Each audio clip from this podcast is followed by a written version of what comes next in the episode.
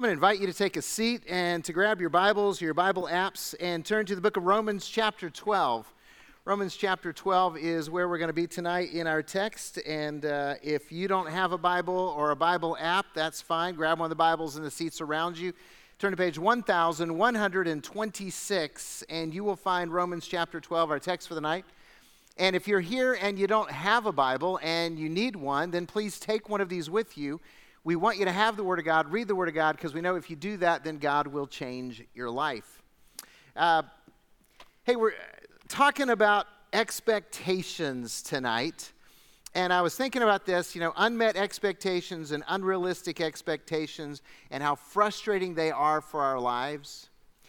And I also realized that it's the opening weekend of NFL football which just fits perfectly for unrealistic expectations because I am a Cardinals fan.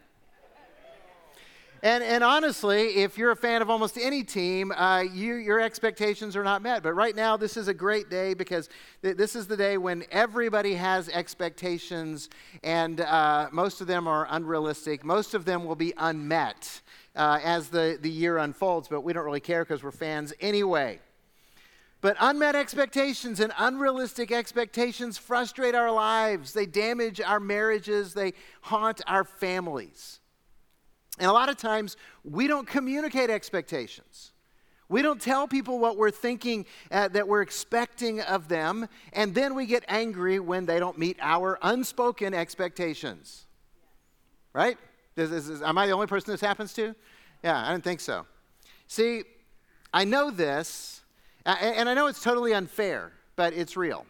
It's what happens in our lives. I know this because uh, I created unrealistic expectations in my relationship with my wife, Merelda, uh, from the very beginning. In fact, we had just started dating. It was, it was right around that beginning of the relationship time, and I wanted to win her over. And so I left a rose and bad poetry on her doorstep three nights in a week, anonymously you know, secret admirer kind of stuff.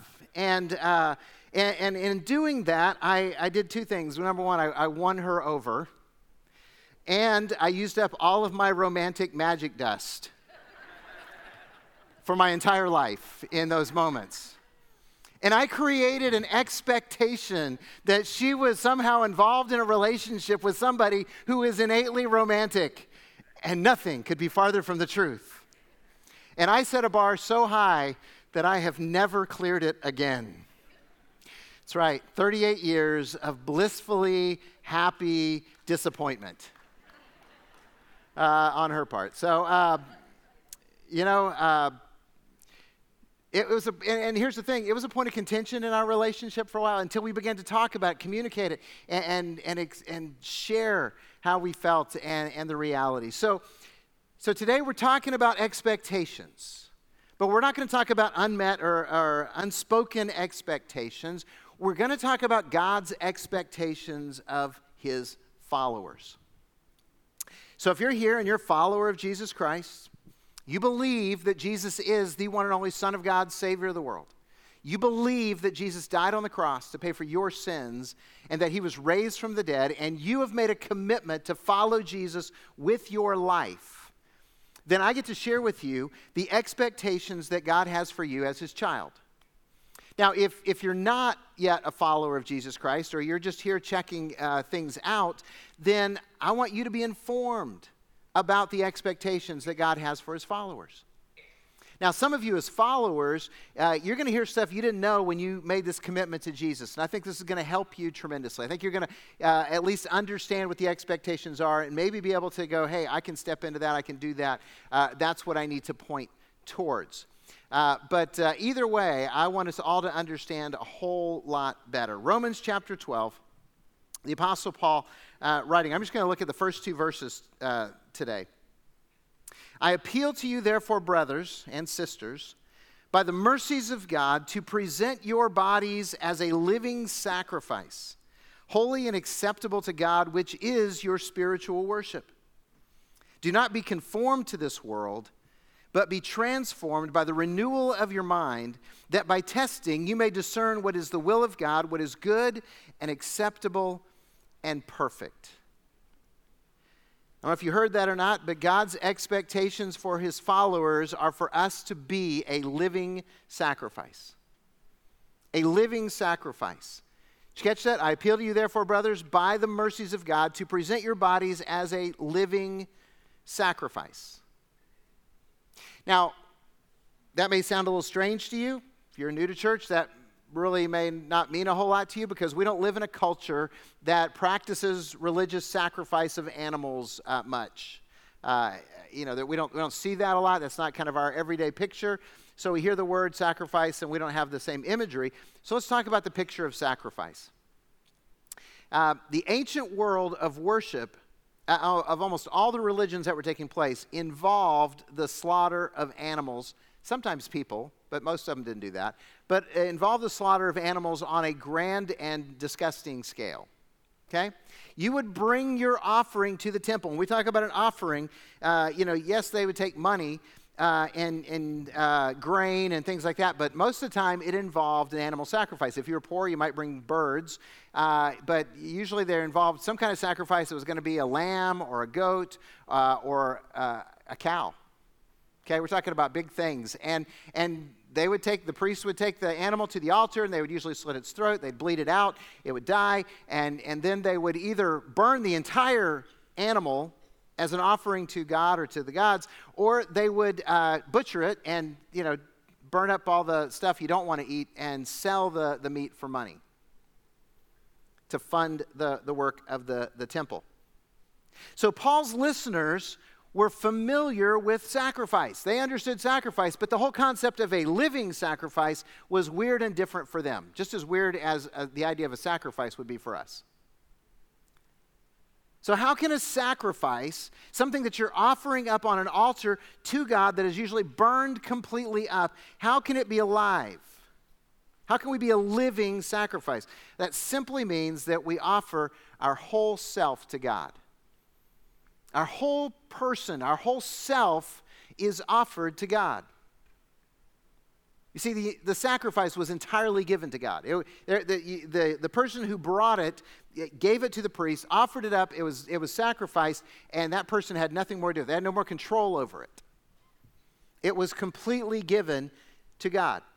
And so, what that means is that God expects us to give our whole selves to Him our whole selves. That means everything we are. So God expects us to give Him our physical strength, our abilities, our time, our energy, our talents, our mental capacities, our mental thoughts. God expects us to give Him our creativity, our education, our love. God expects our devotion, our affection. He expects us to give Him our relationships, our families, our influence, our dreams and our goals. He wants it all. He wants all of it. Our whole self given to God, not as something to die in His honor, but as people to live for His honor. That's what a living sacrifice is. It means that every moment of every day, every relationship we have, every task, job, or career that we're engaged in, every dollar that we make, every path that we take is dedicated to Jesus Christ. That's God's expectation of his followers to him. Now, let me be really clear. That's his expectation of his followers. That's not how we get salvation. Salvation's already been given to us as a gift. We've already received that eternal life. We've already been forgiven of our sins. We're not giving ourselves to God as a sacrifice so that he will give us eternal life. But instead, because we have received eternal life, because we've been forgiven of our sins, because we've been adopted into his family, he says, Hey, you're my kids, you're my followers. Now I want you to offer yourselves up as a living sacrifice, holy and acceptable to me.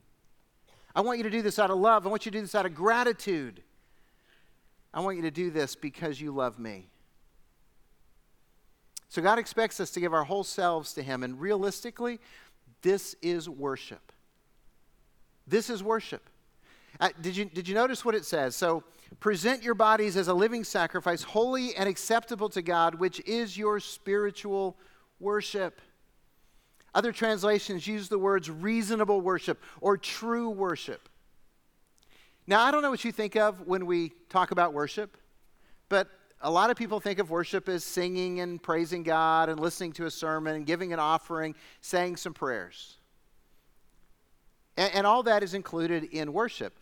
But Paul explains that our true spiritual worship is living every single day for Jesus. That's what our worship is. It's living every day for Jesus. It's giving God our time, talents, energy, resources, and relationships. In other words, I want you to, I want you to get this picture because this is kind of a radical departure. It is an act of worship for husbands to love their wives as Christ loved the church and gave himself up for her. Men, when you are a godly husband to your wife, you are worshiping Jesus. Ladies, when, when you love your husbands and respect your husbands in the same way that you respect Christ, then, then you are performing an act of worship to God. Parents and grandparents, when you love your children and your grandchildren with the love of Christ and, and you're sharing that love with them and encouraging them to follow Jesus, you, you are worshiping Christ.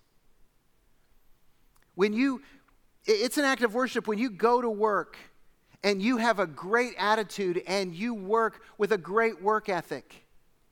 That is an act of worship toward God. And, don't sit here and think, oh, my job's too insignificant. It's not like working for the church or something. No, it doesn't matter what your job is, it's not insignificant. If you are doing it to honor Christ, it is an act of worship. It's an act of worship to live as part of a community that cares and serves and points others to Jesus. In other words, if worship for you is just an hour a week, then you are presenting yourself as a temporary sacrifice, not a living sacrifice. God expects his followers to be living sacrifices.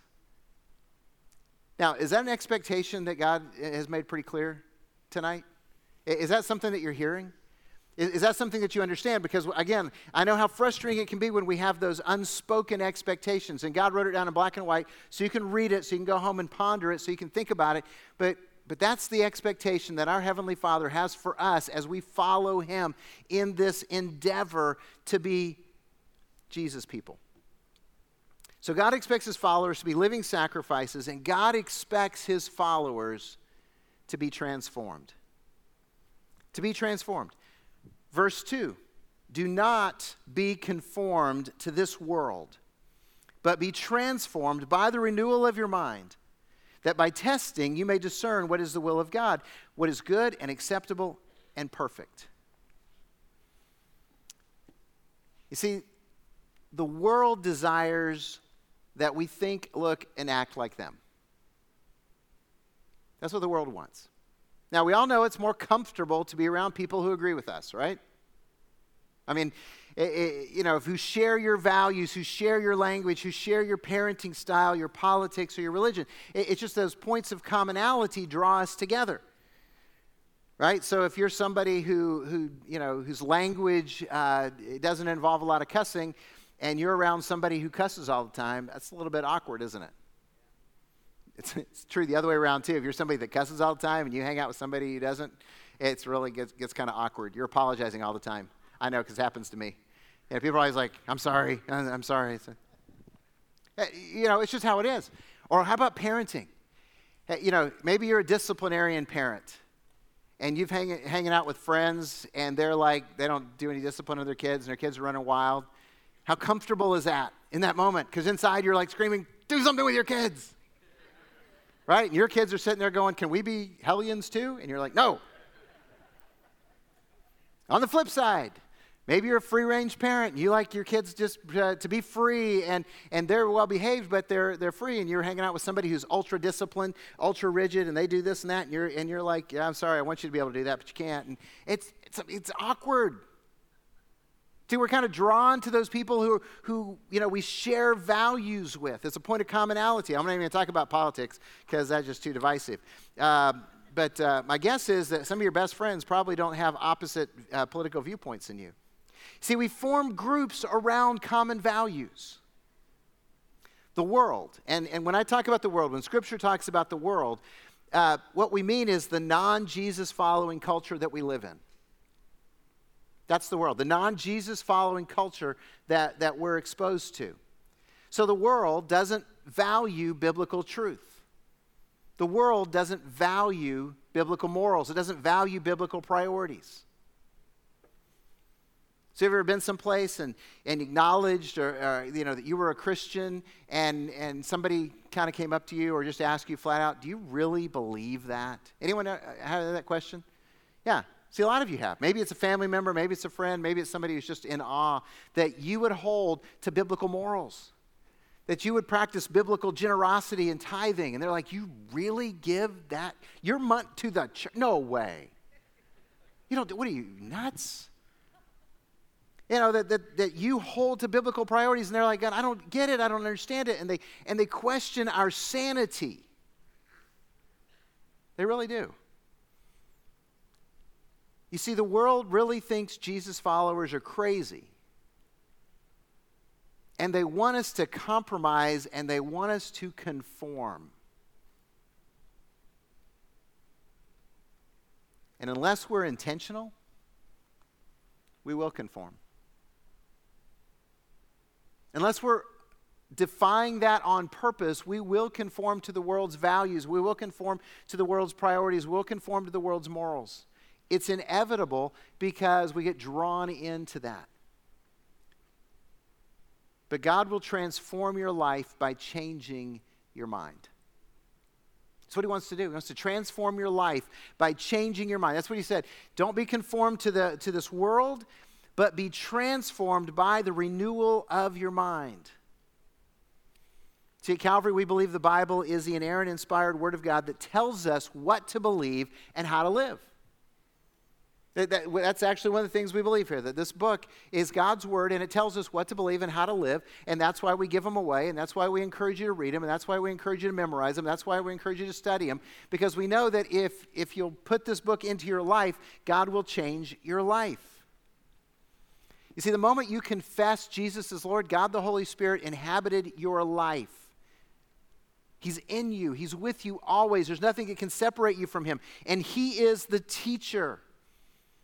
And so when you read the Bible, you know what you do?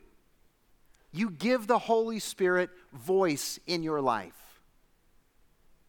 You're, you're, reading God's Word, and it allows the Holy Spirit to take the Word of God and to penetrate your life and to tell you how to live differently to communicate the truth about God to you that will alter your life. Have you ever been reading the Bible and, and something just jumped out and smacked you? You know what that is? That's God speaking to you actively from His Word. The Holy Spirit taking the Word of God and applying it to your life, and you are listening to Him. That's giving Him voice. When you read it, that's what happens. When you memorize Scripture, then you give the Holy Spirit a, a voice in your life all the time. See, if you only read it, then he can only really speak to you while you're reading it. But when you put it in your heart, when you put it in your head, when you memorize it and know it, then um, he can use it against you anytime he wants. And see, if we want to, to live as this act of worship, as living sacrifices, then our minds have to be renewed. They have to be transformed. And the only way that happens is the Word of God getting into our lives. So God wants to transform your life by changing your mind. And because when He does that, well, you will know the truth or you will live a lie.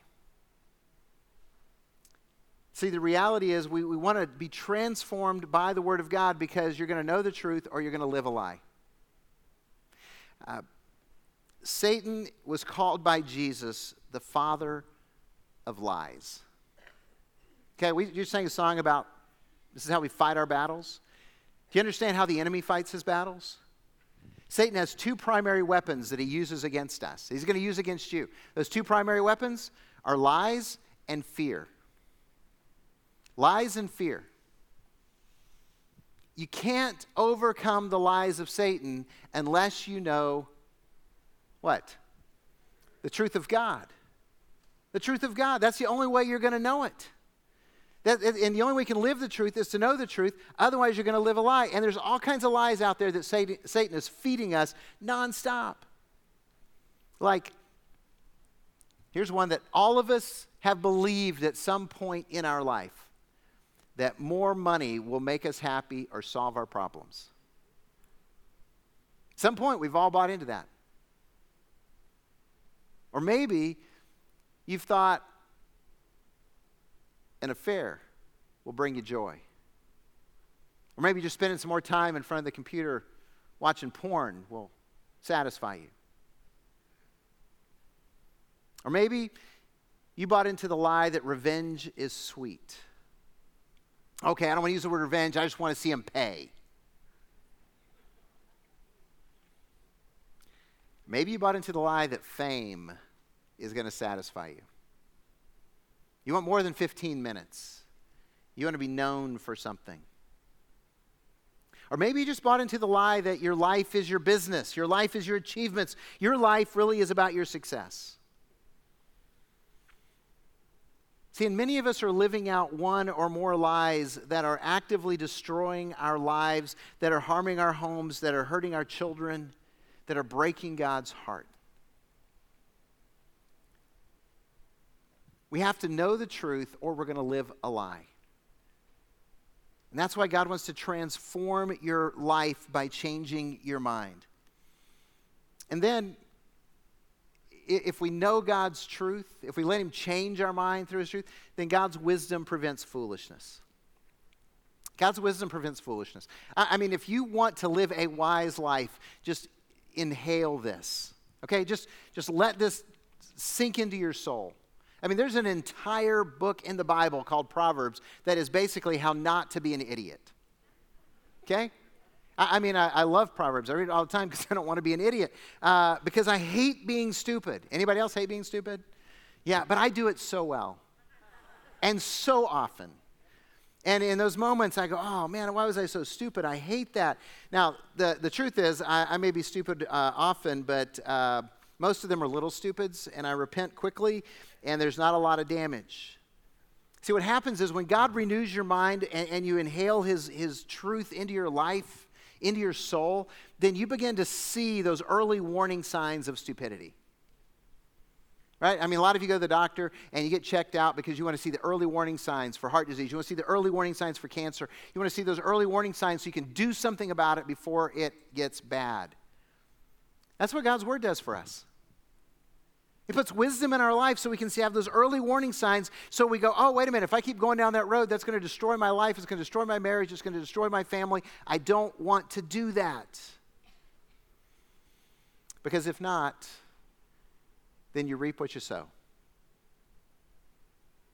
And um, most of us really don't want to reap what we sow. And then finally, when we renew our minds, we let God change our minds, then we understand God's will. We understand God's will. Did you hear how they described God's will? What is good, acceptable, and perfect. And see, when you're transformed by the renewal of your mind, you can test what God's will is and discern what is the will of God. Most of us want to know the will of God. Most of us want to do the will of God. But I don't know about you, but those are words, good, acceptable, and perfect, that I would like to describe my life. I would like good and acceptable and perfect to describe my family, to describe my, my character, to describe the, the way I conduct myself in the community.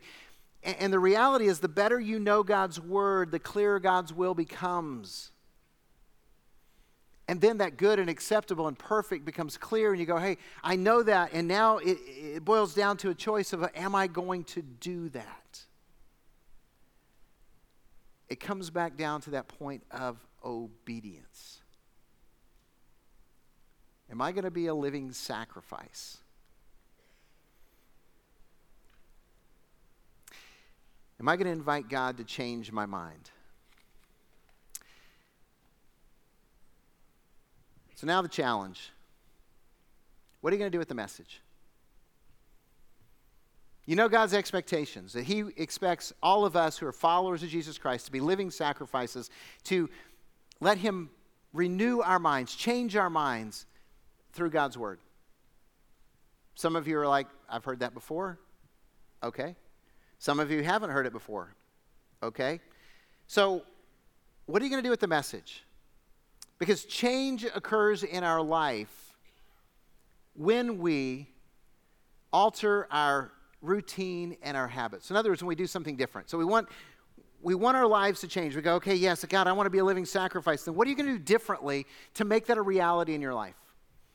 I want to I want to give you two specific, real practical challenges because you know sometimes that's kind of nebulous. All right, I want to be a living sacrifice. You walk out the doors, you go to dinner, and you go, I don't know what that means. I don't know how I'm going to do that. And then we just kind of go back to our old patterns and our old habits. So, so I'm going to give you two challenges, and and uh, one is for some, one is for everyone. The the first challenge is simply this: if you're not already in one, join a life group. Join a life group. We have life group signups that are happening outside right after the service. You can walk out there and you can join a life group. And some of you have thought about being in a life group, and some of you said, "Yeah, I'm just too busy. I, I don't, I don't, I don't want to go to somebody's house. I, I need childcare. I need, you know, you've got all of these kind of excuses why you're not in a life group. But the reality is, that's just all they are is excuses. They're just excuses.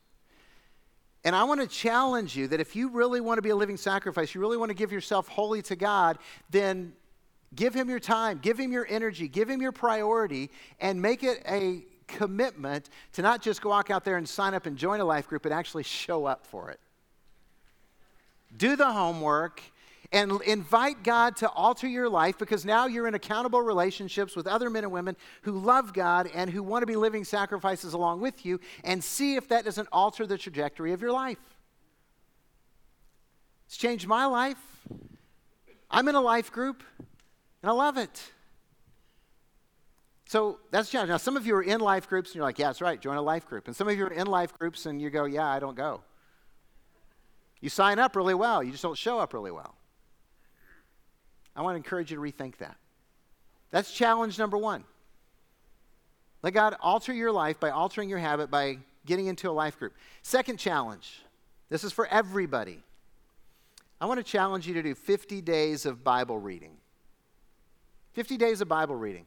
In fact, I made it really easy. Uh, in your bulletin, there is a little card with 50 days of Bible reading on it. One chapter of the Bible a day. I know a lot of times you challenge people and they go, I don't know where to, to read, and you start in Genesis, which is a great place to start, but at the same time, um, eh, you know, it's a lot of history. And so what we did is we went through and we picked out 50 of our favorite chapters in the Bible. This is the best stuff. It's not all the good stuff, but it's you know some of our best stuff, some of the favorite stuff, some of the things that places where God has spoken to me and others of our leaders. And and I'm just going to encourage you take that and, uh, and commit to 50 days of letting God speak into your life. Let Him be the voice into your life. Give the Holy Spirit, you know, a voice and amplify it. 50 days. I'll take you through almost the end of October if you start on Monday. And then maybe if you're really wanting God to do something, you'll talk about what you're reading and what you're learning in your life group. Or you're with your spouse or with your family. I mean, parents, you got kids that are school age at home, maybe, you know, read it together. And, and this, this is an opportunity for you to invite God to change your mind by listening to His Word in a simple, practical way. And by the way, those cards are they're just the perfect size to fit in your Bible so you can keep track of where you're supposed to be. Or the perfect size for you to put on your refrigerator or your mirror to remind you, oh, yeah, I got to read. It'll take you between five and 10 minutes a day to do this. Will you be that living sacrifice and give God that kind of priority? Because God's expectation for us is to be living sacrifices.